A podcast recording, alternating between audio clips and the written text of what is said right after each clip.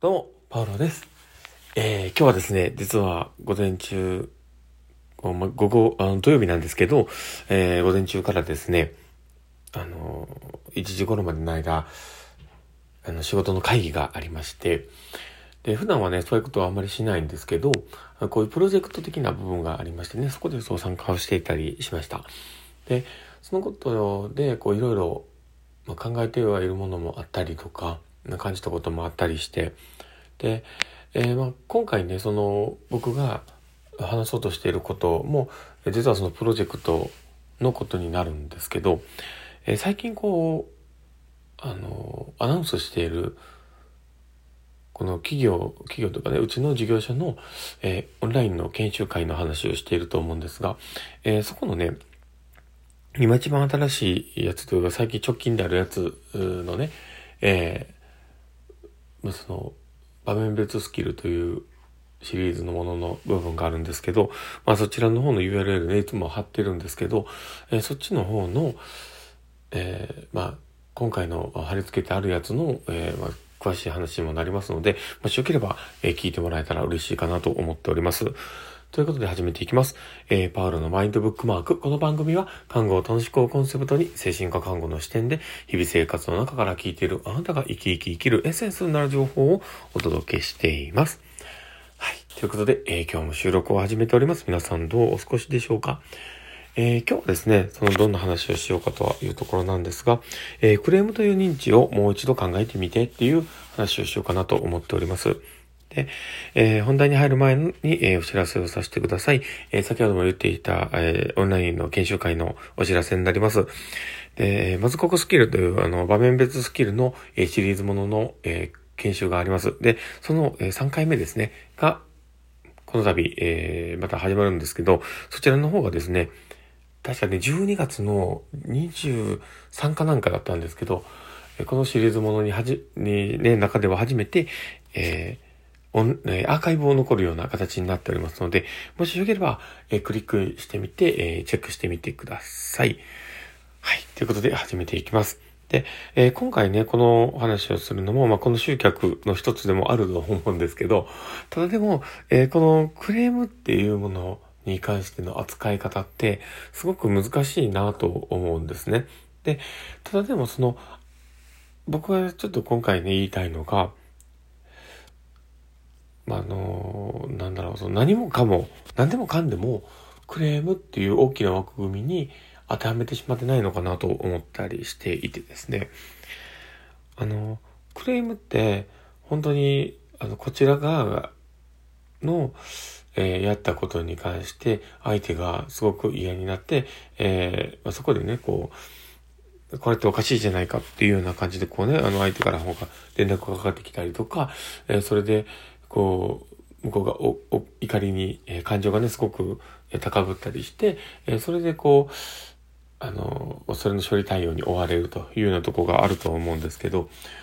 まあ、そのクレームっていうものを、まあ、その場でね、えー、感じるものって、大体相手の怒りだったりとか、相手の悲しさだったりとか、えー、すごくこう感情ぶつけられるっていうことが起こってくるんじゃないかなと思います。で、その時に、その受け取ったもの自体が、あの、その感情だけで終わってしまうと全然意味がないですよね。で、だから感情だけで終わってしまう人って、大体、えー、あ、まあここで謝っとけば損でいいかな、みたいな。で、謝っといて、えー、少しでも、あの、雷が静まればいいなぐらいの感じになっちゃうんですけど、でもまあそういうふうにやってしまうと、実はそこにある、その相手の思いの裏にあるものみたいなものが、ちゃんとあるにもかかわらず、そこを取り扱わないっていうのは、ちょっと違うなと思うんですね。で、精神科看護っていうものをやっているとですね、そこをちゃんと考えないといけないと思うんです。で、それは、えー、例えばそれぞれの、えー、疾患の特性によるものなのか、それぞれの持っているあの本人の、まあ、性格的というか、あの、発達障害とかであれば、その発達障害の、えー、属性によるものなのか、えー、まあ、そういったいろんなものがある可能性があります。で、そう思うと、そこを鳥が使わないで、この看護として考えて、相手のお話をね、聞いてしまっていたら、それは相手がその生きにくさをそこで感じているにもかかわらず、それを取り扱わないということなわけですよね。で、それってじゃあ、あの、今回の経験自体が生かされるのかというと、そういうふうにはいかないわけです。で、そう思うと、ちゃんとそのクレームっていうものの、相手からね、こう、わーって言ってきてくれるその、まあ、感情の裏側にある本人の思いとか欲求みたいなものがあるはずなので、えー、そこをちゃんと汲み取って、えーそこがなぜそういうふうに起こってしまったのかっていう、そこのね、すり合わせって大事だと思うんですよ。で、向こうが、例えば満たされないようなそういう欲求があった上で、それを発信している場合、え例えば、あの、そういうふうに言われて、私は、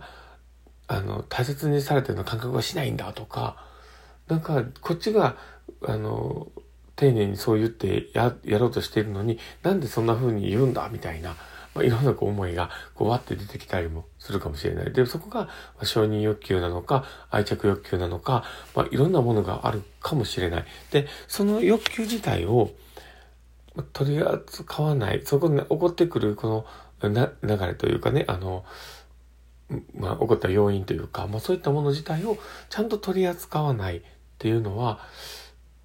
あの、その人がせっかくそういうふうなアウトプットをしてて、で、そういうような、あの、ちょっと対人関係でのトラブルの、えー、医療で起こすっていうことをやってくれてるわけなので、で、それって絶対、あの、医療の場だったら安全に失敗してもらえると思うんですよ。だって、世の中ね、えー、周りで、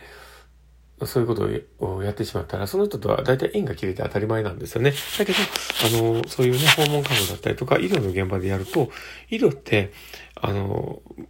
相手がもういいいいからって言って卒業するまで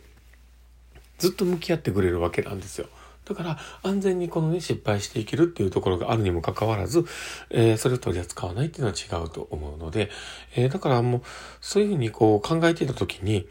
クレームっていうふうに一括りで済ましてしまうとそこにあの大事なものが隠れているのにもったいないなっていうふうになるわけです。えー、だからあのこのね、研修会の話をこうね、深めていっていたんですけど、今日ね。で、その時に思ったのが、あ、やっぱり、このクレームっていうもののハードル自体が、世間一般で感じているものと、え、うちの事業所で、え、感じているクレームっていうものとは、ちょっともしかしたら違うんじゃないかなと思ったりしています。なので、えこのクレーム対応みたいな部分の話って、え意外とこう聞いてみたら、あ、なるほどなって思う気づきがいっぱいあるかもしれないと思うんですね。だからぜひ、あの、クリックしてみて、あの、参加してもらえたら嬉しいかなと思っています。で、この、今回の話にとっては、あの、看護師のみならず、例えばね、事務局とか、あの、電話対応とかされる方とか、もそういう、本当に、あの、一時的な、そういうね、あの、接点を持つような、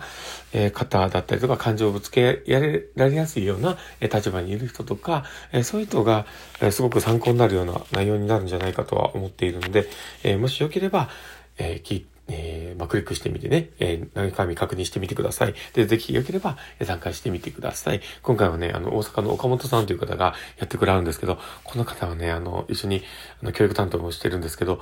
あの、僕よりも全然ね、あの、入ってこられたのが、まだまだ、あの、なんまあ、2、3年多分違うと思うんですけど、でもすごい方だなっていつも思うんで、あの、すごく話を聞いてね、勉強になると思います。もしよければ聞いてみてください。ということで、えー、今日の放送はこれで終わろうかなと思っております。えー、この放送を聞いて面白かったな、楽しかったな、なるほどなって思う方がいたら、えー、ぜひ、えー、クリックし、あのまあ、えー、なんだっけ、あの、フォローしてみてください。そして、あの、ラジオトークで聞かれてる方にとってはですね、フェイスマークとかハートマークとかネギとかリアクション残せるようになってると思います。で、もしよければそのリアクションいっぱい残してもらえると、パールさんはめちゃめちゃ喜びますので、どうぞよろしくお願いします。ということで、えー、今日の放送は、はい、これで終わろうかなと思っています。この放送を聞いたあなたがですね、明日も素敵な一日になりますようにってところで、ではまた